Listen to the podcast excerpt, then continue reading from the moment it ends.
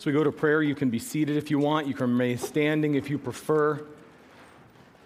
But I do want to take a moment. As Kathy was reading that passage from Acts earlier, uh, the, the, the final line of Acts 4:13 really sort of struck me as, as appropriate and, uh, and relevant for us, as it should always be, but perhaps particularly this morning when it said, let's just, as we bow our heads together, just not looking up here, not looking around, but just sort of doing that as an act of centering our thoughts and our hearts and our minds on Christ. That final line of Acts 4:13 said this that the people around in Jerusalem who were listening to Peter and John, they were amazed and began to recognize them as having been with Jesus. And I guess the thought that really kind of settled on my heart is why would that only be true then and not today? Why can't that be true today that when people see and observe our lives as believers, if the Holy Spirit's really living within us, if Jesus Christ has truly redeemed us, why cannot men and women and children look at us and, and recognize, even if they don't know his name, that, that even so that we had been with Jesus? You know, we realize that here this morning we are, we come together in the name of Jesus, people redeemed by Jesus, people who believe with all our heart in Jesus. And, and we, we say it all the time. We claim the promise that where two or three are gathered in his name, that he'll do what he said, he'll be there among us. So why would people not be able to say of us, we recognize them as having been with Jesus as a result of this hour together? And so here's where I'm going with that. You know, there's really two parts of that equation for that to be so. One is Jesus to be faithful to his promise. I'm pretty confident he's going to do that today. That he will come to meet with us, that in his grace and his mercy and his kindness, he'll meet with us as he promised to do.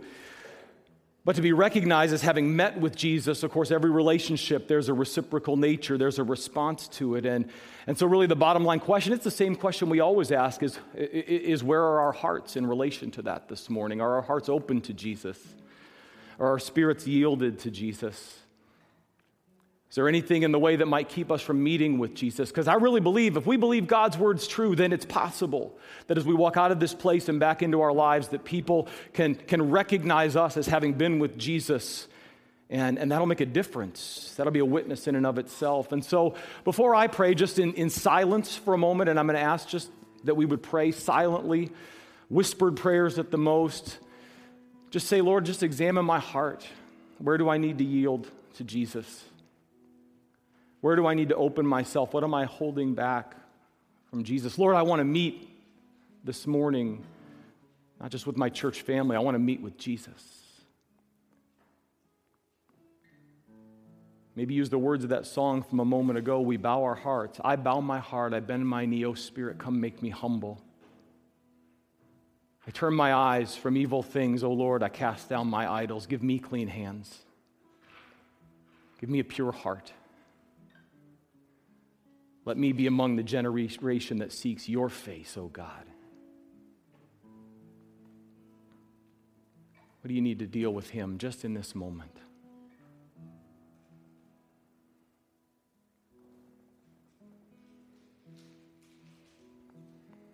Heavenly Father, we believe you are the great God of eternity. You are the great God of creation. You are the Lord of, of all the nations. You are Lord of the earth, Father, you are above all, you are over all, you are supreme, you are limitless in your power and your knowledge and your authority, and yet your word makes it so clear that at the same time, in your grace, you come and, and meet with and deal with us. Father, your word makes it clear. We celebrate the message this morning that you loved us enough to give us your son. We don't understand that. There is no explanation for it other than that's who you are that you are love, and in this way your love was manifested toward us, that you sent your Son, the Lord Jesus, as a sacrifice for our sins. Father, we are nothing this morning except recipients of grace. The only reason we're here is because of your grace. The only reason, Father, we're alive today is because of your grace. The only reason we have hope is because of the grace that's found at the cross and the empty tomb of Jesus Christ. We celebrate those things, we worship you for those things.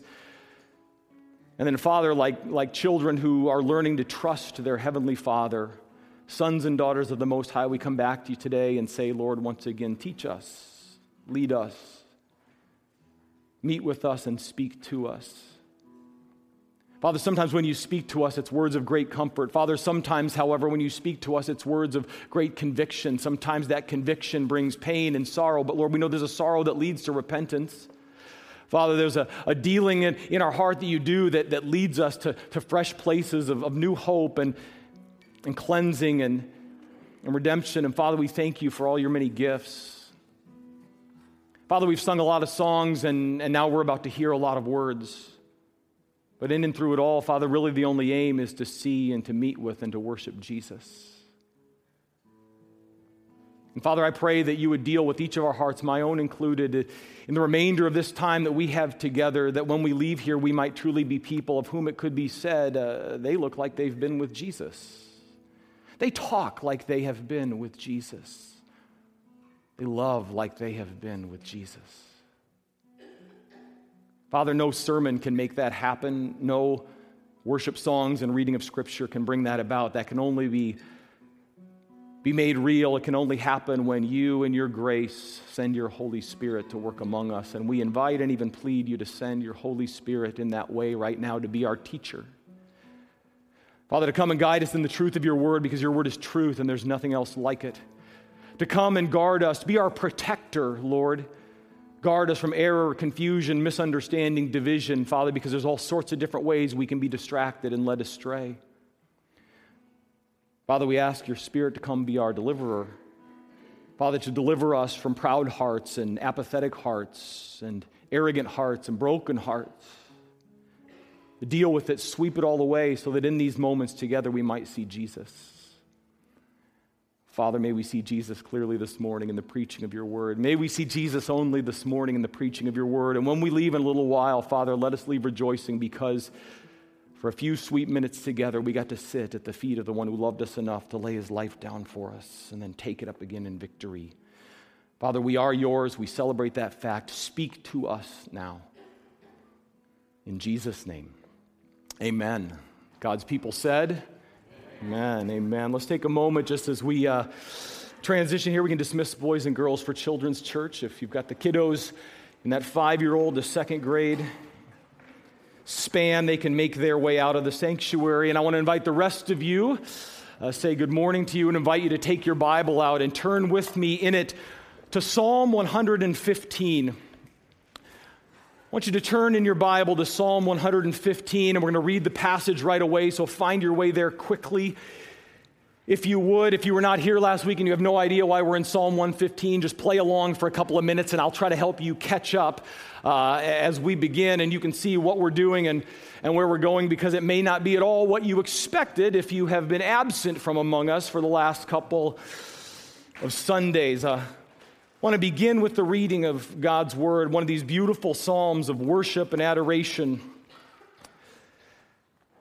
contained in God's Word, one where the words of it, at least some of the words of it, may be familiar to you. Others of you, it may be new entirely, but that's okay. God's going to use it, I believe, if our hearts are open and our spirits are humble uh, to, uh, to hear not what I have to say, but what he wants to say to us in it and through it this morning. So there's 18 verses. I want to read it in its entirety, and then, of course, as always, we'll go back and walk through it together. But Psalm 115, we don't know who wrote it. We don't know for sure when it was written or why, but we do know that this is, according to the Word of God, what it says Not to us, O Lord, not to us, but to your name give glory because of your loving kindness, because of your truth. Why should the nations say, Where now is their God? Our God is in the heavens, He does whatever He pleases. Their idols are silver and gold, the work of man's hands. They have mouths, but they cannot speak. They have eyes, but they cannot see. They have ears, but they cannot hear. They have noses, but they cannot smell. They have hands, but they cannot feel. They have feet, but they cannot walk. They cannot make a sound with their throat. And those who make them will become like them, everyone who trusts in them. O Israel, trust in the Lord. He is their help and their shield. O house of Aaron, trust in the Lord. He is their help and their shield.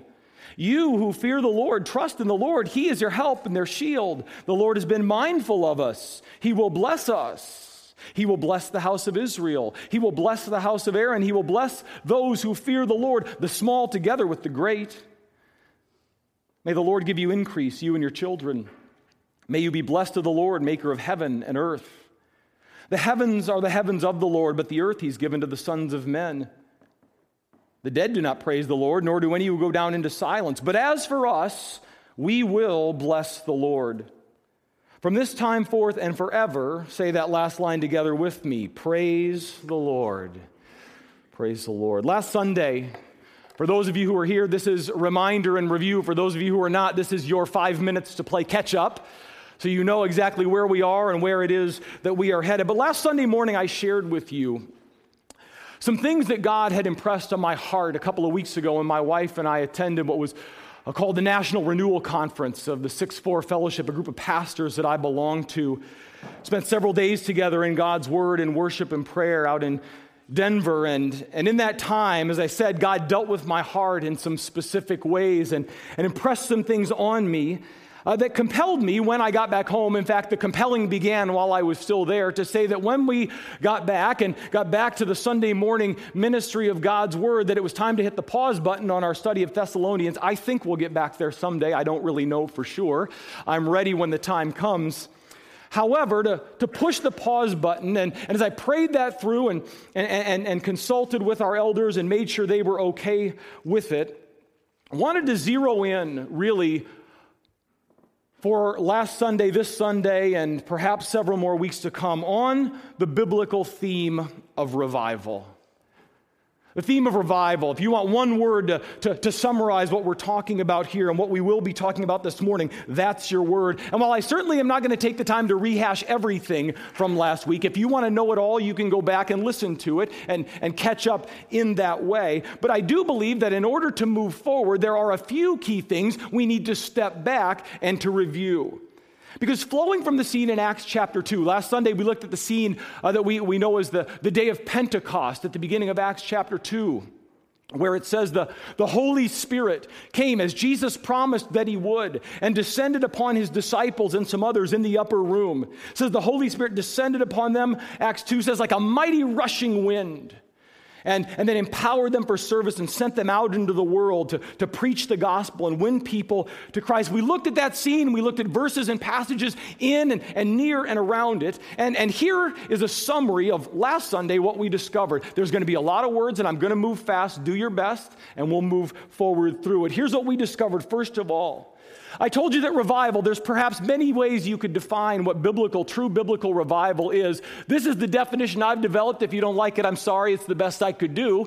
But revival is the following it is an extraordinary, that word is important, an extraordinary movement of the Holy Spirit, awakening the church like never before to the majesty of the Lord to the supremacy of Jesus Christ, to the power of the gospel through which the awakening has a purpose and that is as follows through which believers are transformed, unbelievers are saved, and society is reformed to the glory of God. And while that's a lot of words, that's a great big mouthful, that it's a lot to write down and it's a, a whole lot to remember.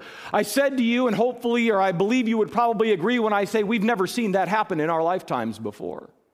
That has not happened, at least where we live for several lifetimes, several generations. But I think you might also agree with me when I say we need that like never before.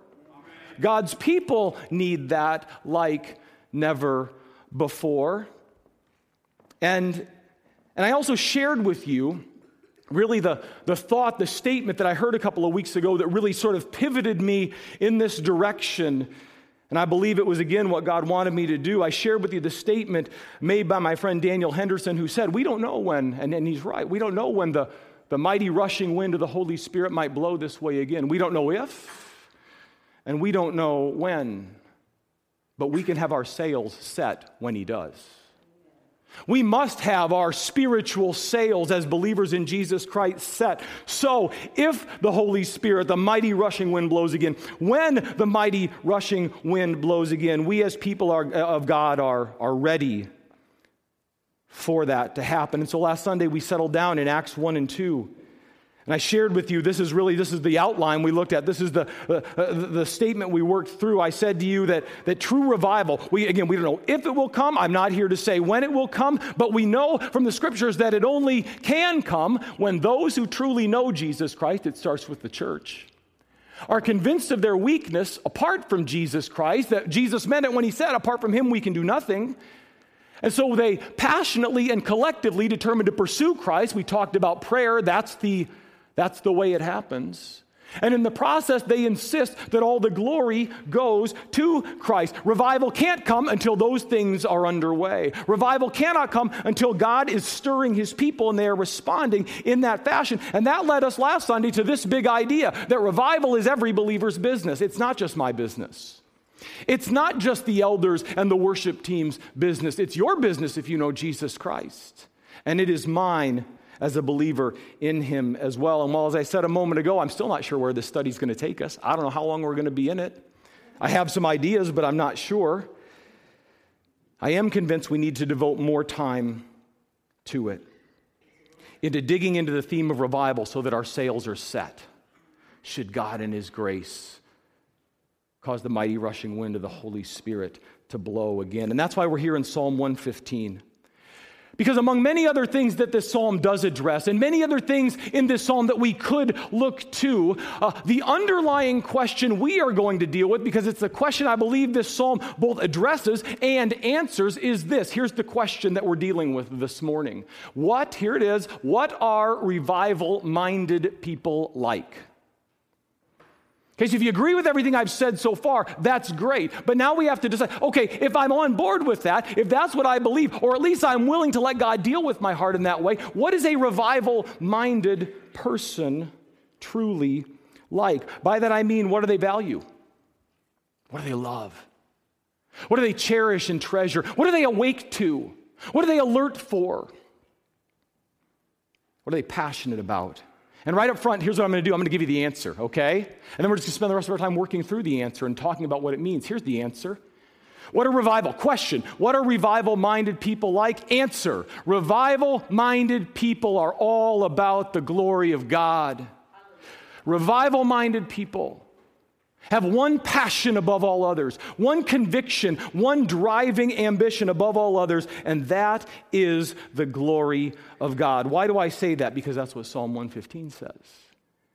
And in the time we have left, I want to show you three or four things about it that bring that reality to the surface, and hopefully, not I, but God will use to impress upon our hearts. There are just a few things here in this passage, this psalm this morning, I want you to see. The first of which is this number one, I want you to see what it says when it talks in verse 1 about the glory God deserves. Just talk for a couple of minutes first about the glory that God deserves. Because again, if you look at your Bible, here's how the psalm begins. I want you to look at verse 1. Not to us, O Lord, not to us, but to your name give glory. There's a lot of ways to come at that statement. There's a lot encompassed within the, the confines of that statement. But as far as I'm concerned, at least for our purposes this morning, the most compelling thing about it, the most fascinating thing about it, is it's absolutely unqualified, unconditional, no strings attached nature. It does not say, look again at your Bible, and, and you'll see I'm not making this up. This really is true. It does not say, not to us, O Lord, not to us be, uh, to be the glory, but to your name give the glory, so long as the sun is shining. Not to us, O Lord, not to us, but to your name give the glory, long as there's some money in the bank. Not to us, O Lord, not to us, but to your name be the glory, as long as everyone's happy, healthy, and getting along. That's not what it says. Nor does it say, not to us, O Lord, not to us, but to your name give much of the glory. not to us, O Lord, not to us, but to your name give most of the glory. Not to us, O Lord, not to us, but, but to your name, we'll give the glory that we clearly can't take credit for ourselves. it doesn't say that. No, it says, Not to us, O Lord, not to us. Here's what it's saying, but to your name be all the glory, all the time, in every situation, from every person. All of it belongs to you, and all of it must go to you and to you alone. Well, where's the psalmist get that? The psalmist gets it from Isaiah 42 8, or at least it is affirmed by the psalmist in Isaiah 42 8. Because in Isaiah 42 8, God himself says this He says, I am the Lord. There is no other. I, that is my name, and, and I will not give my glory to another. I am the Lord. That is my name. I will not. He could easily say, I cannot give or share my glory with another. My point is simply this revival minded people get that. They may not understand it completely. I certainly don't understand it completely. We, we may not understand uh, or grasp what it means or how to put it into action or how it touches each and every point of our lives, but they begin with this conviction. We don't end with this conviction. We begin with this conviction that whatever else is right and whatever else is wrong, not to us, O Lord, not to us, but to your name goes all the glory because you deserve it. It is yours and yours alone. Revival minded people are in full agreement with Psalm 115's opening stanza, and they are determined to see that he gets it. They're determined to see that he gets it. And the rest of verse 1 tells us why. It's the second thing I want you to see. First of all, we see the glory God deserves. He de- deserves all of it, all the time, from everyone, for everything, in every situation. That's just the first half of the first verse, all right? The second half of the first verse tells us here's the second thing I want you to see the reasons he is worthy. Let's talk for just a couple of minutes next about the reasons that God is worthy of all the glory we can possibly give him. Now, for a moment, I'll just tell you this week as I was digging through the passage, I thought, you know, how, how, do we really convey this? I mean, this is such a massive truth. Uh, of all the massive truths of the Bible, this is right there at the top among the biggest and, and most hardest, to, uh, most difficult to, to, to, summarize, to communicate, to express. And I thought, well, what's the best way to do that? And one thought that occurred to me is I thought, well, let me do a quick survey of the scriptures and just see if I can come up with a list of all of God's, or at least most of God's attributes, of many of his names and, and, and what it says about him and how great he is and how wonderful he is and how mighty he is. And, and I'll just sort of lay all that out for you and for me, and we'll just sort of let the combined weight of them together impress us with, yeah, he's a really big God and he's worthy of our glory. But let me just see how much I can come up with for us to, to absorb in a few moments together. Thought about that a little bit, thought about doing that for a little while. But then I read verse 1 again, and I realized that if two attributes are good enough for the psalmist, two attributes are good enough for me. Because this is what it says. Look again at your Bible. It says, Not to us, O Lord, not to us, but to your name give glory. Because of your loving kindness, because of your truth. Psalmist just says two things. And frankly, of all the attributes of God you could zero in on, I think these are probably the two best to go with. If you could only say two reasons, if you could only give two biblical reasons why God is deserving of all the glory we could give him, this would be the way to go. Let's just look at it together. And it's not that one comes first and the other is second, these are on equal footing. But let's look at briefly both of them. First of all, he says, Not to us, O Lord, not to us, but to your name give glory, because, number one, of your loving kindness. Now, the, the Hebrew term, I'm not a Hebrew scholar, I don't pretend to be, and, and, I, and I probably never will be. However, I do know this much that the term here in Hebrew, the original term for loving kindness, is a rich and complex, it's a multifaceted term. We see it most often in the Old Testament as loving kindness. Sometimes you'll, you'll, people will define it when they want to give a definition, the very uh, simple definition of, of God's loyal love. But that's really not doing the term justice. Because if you survey through the Old Testament scriptures, you begin to find that this same term, the Hebrew term is hesed, it, it's not just most often translated loving kindness, but in other passages you find it translated as mercy, as kindness, as love, as, as, as goodness. And one of the things the, uh, the scholars seem to indicate is, is quite often when that word is found in the Old Testament, it's not just there objectively and on its own, but it is presented uh, in, in an attitude or in a mood of zeal or of passion. That God is a passionate toward us in his loving kindness, that God is zealous toward us in his gentleness and his mercy and his grace and his love. And the psalmist says, Not to us, O Lord, not to us, but to your name give glory, because that's the way you are. And that's the way you deal with us. It's a massive term and concept. It's the same term used in Psalm 36. Maybe you've heard these words or a variation of them. Your love, your loyal love, your Hesed, O Lord, it reaches to the heavens. It stretches across the sky. It's like the mighty mountains. It is like the rushing river. The, the, psalmist David, there in Psalm 36, he's just grasping for how can I define the loyal, faithful, merciful, gracious, gentle, mighty love of God in a way that we might get it? And even there, you see, the book of Psalms is not sufficient. to express God's great love for us. But this is one of the things he says. Not to us, O Lord, not to us, but to your name give glory because of your loving kindness. Second thing he says there is, again, an equal measure because of your truth. Looked up truth, guess what it means? Truth. Not a complex, complicated word, very simple, very, very clear. However, when it is used, oftentimes when it is used in this context and in others, when it appears in the scriptures, this word, this term truth, it's not just talking about truth like a hammer that smashes out all falsehood. It's just, I'm right, you're wrong, deal with it. But that it's a term that encompasses themes of faithfulness and stability, and reliability. This is reliable truth. This is unchanging truth. This is personal, powerful, intimate, faithful truth. In other words, the point here is we have a God who can be trusted because he is true. Not to us, O Lord. Look again at verse 1. Not to us. But to your name give glory because of your kindness, And because of your truth. And as I thought about that, and maybe this thought has occurred to you already as well, those are the same two very things used to describe Jesus when he's introduced to us in John chapter 1. In the beginning was the Word, and the Word was with God, and the Word was God. And the Word, Jesus Christ, became flesh, right? And dwelt among us. And we beheld his, what's the word? We beheld his glory. Glory as of the only begotten from the Father, full of grace and truth. See how the Bible works? You see how our God works? This is how he presents himself in the Old Testament, and then this is how he introduces himself in the New Testament.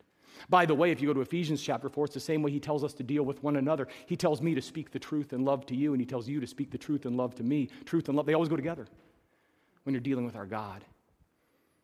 That's why I'm saying I think two attributes right here is enough for us to agree when the psalmist says, Whoever this psalmist is, not to us, O Lord, not to us, but to your name give the glory, because you are full of grace and truth, and both in infinite, abundant measure.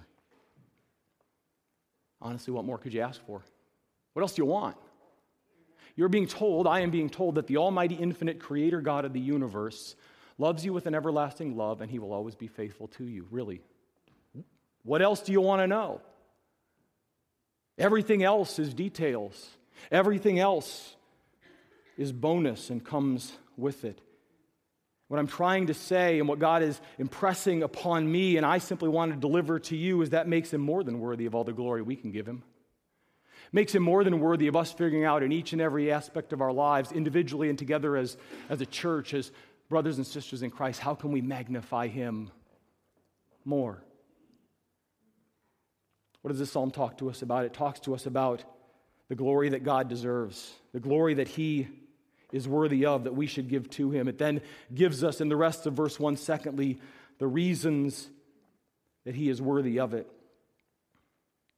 And then you know what the rest of this psalm does? And by the way, don't assume that as long as it's taking me to get through verse 1, it's going to take me equally long to get through the other 17 verses. That's bad math, okay? Promise. But you know what the rest of this psalm does? It's the third thing, and this is where we're, what we're really driving at in view of these first two this morning. It's simply the ways that we can glorify Him. Say, all right, you tell me this is what He deserves. All right, now we know why He deserves it. What in the world, and this should always be our question, so what? What should I do with it? If I am or desire to be, particularly this morning, a revival minded person. How do we glorify Him?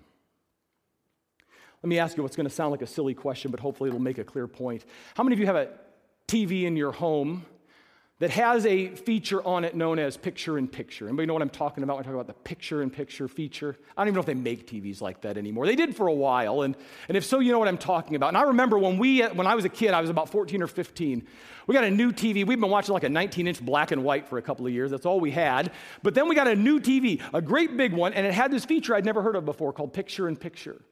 And it means what it means. You know what I'm talking about. Well, you can watch one thing on the big screen. Down in the corner, there can be another little screen, and you can watch another channel, presumably at the same time. You can watch two things at once because we're all so good at doing two things at once. But it's there. And man, we saw that, and that was we turned the TV on, we plugged it in, we hooked it up, and that was the first thing my brother and I began to play with. Picture, this is great. We can watch two football games at the same time. And we can take that little picture and we can move it from the bottom left hand corner to the top right hand corner. And then we can move it over here. And we played with that. And it was really, really cool for like five minutes. And then we shut it off and we lit- almost literally never turned it on again because here's the, here's the plain fact you can't do two things at once. You cannot give your full attention to two things at once. As much as I might like both games, I, I cannot pay total, absolute attention to both of them at the same time. It's a cute little tool, it's not very practical. And I say that to you because there's a sense in which the rest of Psalm 115 says the same thing about glorifying our God. That it really is an all or nothing proposition. And, and in the particulars I'm about to spell out for you, that is the common thread between the three things we're about to see. They are absolute statements, they are unqualified statements. They aren't partial halfway most of the way, they demand everything. And there are, at least in the rest of this psalm, three ways we are shown we can glorify God. The first of which is this, is in verses 2 through 8, where we are called, if we are serious about glorifying the Lord, because we desire to be revival minded people, we must, number one, repent of every idol in our lives. The psalmist calls upon us at God's direction to repent of every idol. Now, as Christians living in America in the 21st century, when I say the word idol, you probably first think of something uh, along the lines of this. If we just throw this picture up there, we think of, a, of an idol, a, a, a material object made of wood or bronze or gold or, or stone. And, and when we think of idolatry and idol worshiping, that's what we think of. And, and as Christians, we look at that, especially if we've been around the Lord and His Word for a while, and, and we all sort of agree, maybe we giggle a little bit, about how ridiculous it is to think that something like that is going to hear and answer your prayers. That it's going to provide for your needs, it's going to protect you from harm, that it's going to heal you when you are sick or something else is wrong. We agree with the psalmist in that vein when he says, beginning in verse 4 their idols are silver and gold the work of man's hands. They have mouths but can't hear eyes but can't see ear or, uh, they have mouths but cannot speak eyes but cannot see ears but cannot hear noses but can't smell hands but can't feel feet but can't walk. Can't even make a sound with their throat. We go yeah right on if we think about it long enough and we follow that thought through, we begin to pity those who have fallen into that trap because we agree with verse 8 when it says, Those who make them will become like them. Because they're putting their hope in the wrong place. Why? Why do we think that? Because we're arrogant? No. Because we understand through the revelation of God's word that verse 3 is true when it says that our God is in the heaven. Heavens. We can't see him, but you know what? He does whatever he pleases. And he does listen and he has spoken. And He has offered us redemption and everything that goes with it. But let me tell you something, and you've heard this before, and you know it's true, but we all need to hear it again, me included. An idol doesn't have to be made of wood or stone to have allegiance and to have a foothold in your life. It doesn't have to be something you can hold in your hands and put on a shelf. An idol, listen, is anything that anyone trusts in any way other than God for their needs or with their heart or with whatever. And quite frankly, the principle of verse 8 applies there too. That those who make them, worship them, trust them, will become like them. I mean, think about it. If you find your security in your savings account, you're about as stable as the stock market. Your emotions, your security, if your, your fulfillment in life, if the place you find fulfillment is your children and your grandchildren, God bless us for giving us children, grandchildren, as the case may be. But if that's where you're looking for fulfillment, if that's where you're looking for hope, you're destined to be disappointed because they are not perfect and they cannot satisfy your needs. And that day when they can't come through and do what you want and be where you want to be and they don't behave the way you want to behave, if that's where your hope is, hey man, those who put their hope, they're going to become like up and down and in and out and twisted in knots. And I can't, I can love them with all my heart, but I can't put my hope there. I can't make an idol out of them. Listen, this is sensitive, so I want to say this sensitively.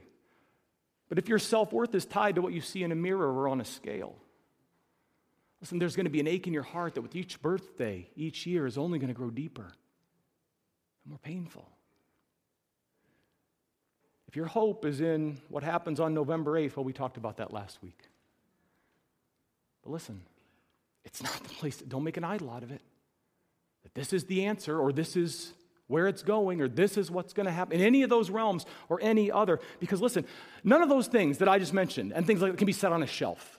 You can't put them on a prayer rug, bow down before them, and pour out your requests and your needs and your heart to them. But if your trust is in them in any way, they are to that same degree an idol. An idol. One of the greats, I can't remember which one it was at the moment, said the human heart is an idol making factory. And it is, apart from God. And, my point is the only choice revival minded people have when it comes to idols is to do one thing of them, and that is to repent. To repent, to forsake them as the Holy Spirit brings them to our attention. See, because here's what revival minded people know. Please hear this and remember it. Revival minded people know there's room for only one throne in their heart and that there is only one person worthy of being seated upon that throne, and that person is Jesus Christ. Revival minded people operate with that conviction one throne, one king. No other comes even close. And so they seek, again, as God brings it to our attention, to number one, repent of every idol, and then number two, the corresponding move that goes with it and flows from it. That verses 9 to 15 spell out for us is that revival minded people glorify God by having repented of every idol, repenting them as God brings them to our attention, is to then, secondly, we place all of our confidence in Him. All is the operative word.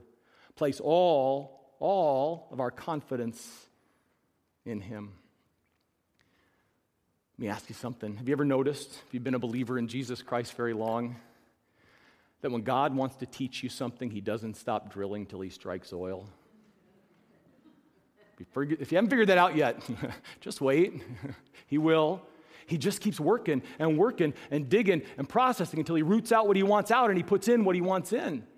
And sometimes it happens in a moment and sometimes it takes a decade, but God does what he is going to do. And, and for some of us, that's a frightening thought. I don't really want him to do that. I don't really want him to go there. But let me tell you something. In a roundabout way, that's a really rich and beautiful truth because it's a reminder that, of what a personal God he is. That He cares enough about you to deal personally with you. That He cares enough about me to deal personally and powerfully and persistently with me. It's a reminder that as His child, you are a sacred, unique, deeply treasured person to Him. And that's why He deals with you, because He loves you so much. He is a personal God. And, and one of the things, He may want to do one thing in your life and a different thing in mine. Certainly, He does. He deals with all of us in different ways. But the one thing that I know He wants from all of us most is our trust. And I don't just mean our salvation trust. I prayed a prayer, raised my hand, walked the aisle, I'm in. All right? I trusted Jesus for salvation. Good, that's the first step. It's the most important one. But what He wants is our trust with all the rest of our life, our confidence. He wants us to learn to place the various things and, and things we value and treasure and, and are responsible for in our lives to Him as well. He wants us to place all of our confidence in Him. And, and, and there's a way in which verses 9 through 11, look at your Bible, spell that out. Starts in verse 9. Oh, Israel, trust in the Lord. He's your help and your shield. That's all God's people all together. And that's a really great truth, but it's sort of easy to get lost in the shuffle. So then he says next in verse 10, Oh, house of Aaron, that's a reference to Aaron was the first high priest of the priesthood of the spiritual shepherds. Hey, gang, you spiritual leaders, you better trust in the Lord because he's your help and your shield. And by the way, you're responsible for the spiritual welfare of other people. You better get your trust there, but he doesn't stop there. You, all right? Everybody take your pointer finger like this, point at yourself, right? You who fear the Lord trust in the Lord. Now he's talking to you, and he's talking to me, each one of us individually and personally. You who fear the Lord, trust in the Lord, for he is your help and your shield too. Now he's personal, right? And, and of the three things, those three verses, that's the one that matters most. And so let me ask you a question Do you trust him? Do you desire to trust him? Do you who fear the Lord, that is, you know Christ and you want to honor him, you want to glorify him? And, and if you don't, or you're willing, are you willing to search and let God search your heart? Say, here's where you don't trust me. Let's work on that. Here's where you're struggling to trust me. Let's deal with that. Are you serious about placing all your confidence in Him? You should be. Not because I said so, but because, as I said to you last week, revival is every believer's business.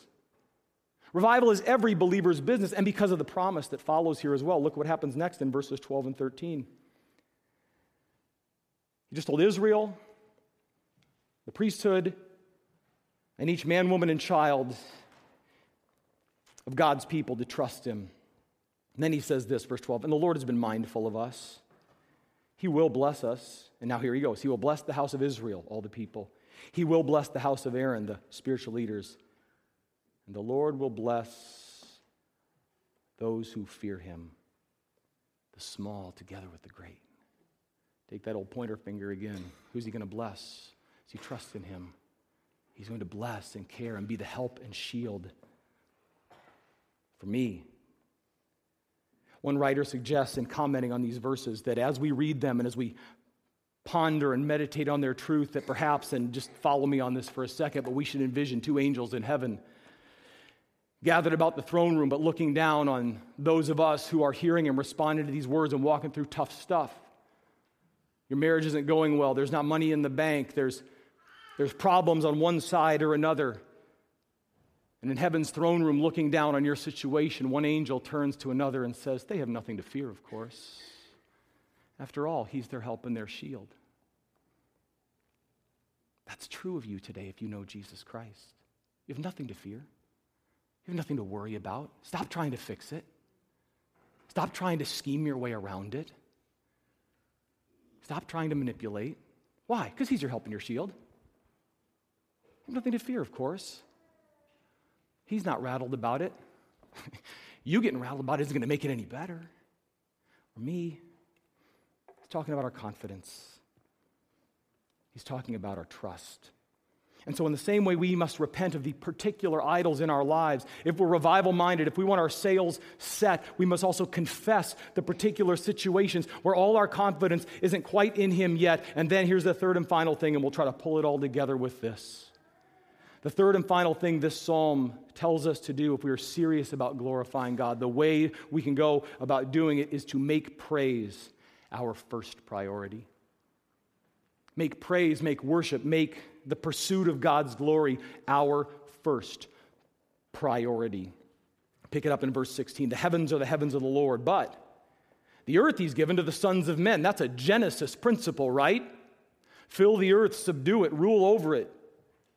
For my glory was God's intention. The dead don't praise the Lord, nor do any who go down into silence. But as for us, we will bless the Lord. From this time forth and forever, praise the Lord. In other words, as long as we're here and we still have the chance, we're making praise our first priority.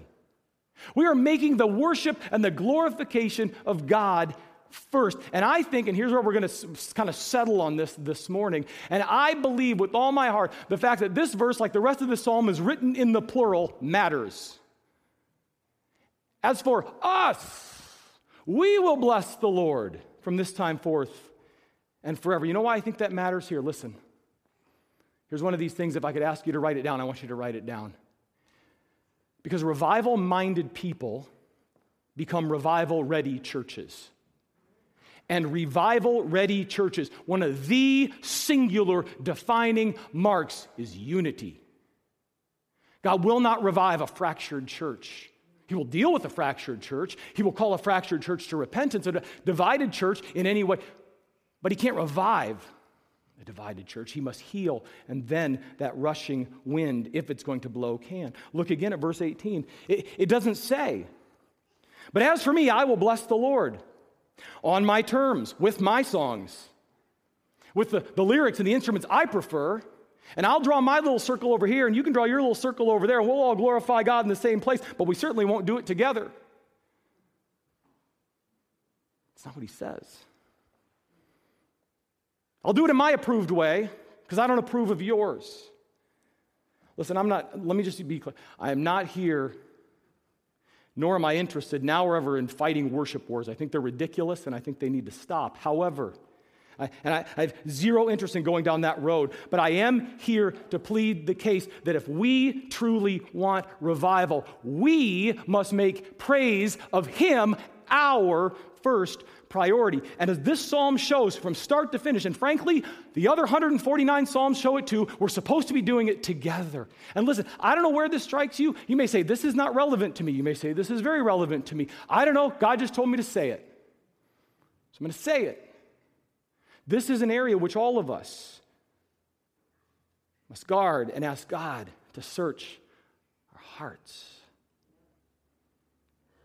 Let me tell you something about the conference from a couple of weeks ago that I intend and I have determined I'm going to remember the rest of my life. It may not seem like a big deal to you, but it was a revolutionary moment for me. Simple, but revolutionary. You know, as you might imagine at a conference focused on renewal and revival, we did a lot of worshiping and song.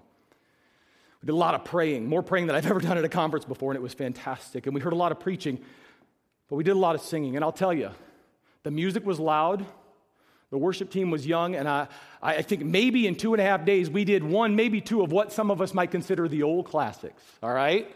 We might have got Amazing Grace in there somewhere, and that's about it. Beyond that, I don't know that there was a song composed prior to about 1995 that we did there. Some of them I liked more than others. Some of I could, some I could sing along with more easily than others. Most of them were rich in content, a few were quite repetitive. So what? They were focused on Christ. They were calling me to Him. They were calling us to Him. And as I looked across the sanctuary that morning, I saw 500 men and women. 500 men and women of various races and nationalities, men and women alike, young and old, singing out passionately to Jesus Christ, whether they knew the songs well or not. Here's something else I noticed. Take this, it's free, but for what it's worth. Most of them had white hair, or none at all. We fell somewhere in the middle age wise. Listen, I'm not trying to bang an old drum and I'm not trying to beat on anybody's heart. But something very interesting, and here's what happened that I thought was so fascinating. We, there was a couple we spent the week with. They're 65, 70 years old. We just got to know them. We had a wonderful time just learning from them, and they sat next to us in most of the sessions. And about the fourth session in, the wife turned to my wife. Her name was Beth. My wife is Beth. She said, I sure hope they sing something I know tonight. and she said it with an edge of inner voice. Then the service started. We began to worship, and her hands were in the air. She didn't know any of the songs. Tears were on her cheeks. That's what I want, but that's not why I'm here. I'm here to make Jesus my first priority. I'm here to make worship my first priority. In fact, that's the thing that one of the things that struck me most as I looked around this gathering of people crying out to revival. I saw men and women 10, 20, 30 years down the road, farther than I am, and their passion not only had it not waned, it was burning brighter than ever before. I want that. I want that for you. I want that for us. And for a few sweet moments together, we got a taste of what revival's like. And guys, I want you to taste it too. But it's we and it's our and it's us before Christ. It's not me and my and mine versus yours. Whether it's how we worship, how we pray, how we study God's word. It, it, I'm, I'm picking on one thing because it's the one thing we can all identify with. I'm not trying to pick on that one alone. But the psalmist is calling us to determine with one heart and mind, as for us, we will bless the Lord. From this time forth and forever, praise the Lord. Because the big idea this morning, I already actually already gave it to you. Gave it to you right at the beginning, you just didn't know it. Is that revival minded people are passionate about one thing above all others, and that's the glory of God. Revival minded people are passionate for God's glory. Passionate for God's glory. And I will plead with you this morning, as I did last Sunday, even if you don't like what you're hearing me say, please know my heart and my desire for us to be a place where our sails are set. Let's walk the path together. Let's pursue Christ together. Let's get passionate about God's glory together. It's not about how loud we sing, which songs we sing. But it is about us coming together as brothers and sisters. He said, the small together with the great before the Lord and pursuing Him with everything we've got. As we go to prayer, I just want you to bow your heads for a moment. The team can come back up, and we're going to close with a song of worship that I really believe, by God's design, is appropriate for us this morning. But as they come up and get set, I, I want you and I want me, because we have a moment or two, just in your heart, grapple with the question not do I like or not like, am I pleased or offended by what's been said? If I have offended unnecessarily apart from the gospel, no, I apologize. However, if God has dealt with your heart, there's an idol to lay down. There's a, a trust that has been misplaced.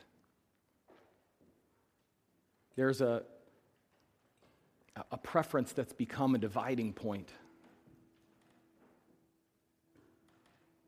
I think God just wants us to deal with that stuff this morning, all of it.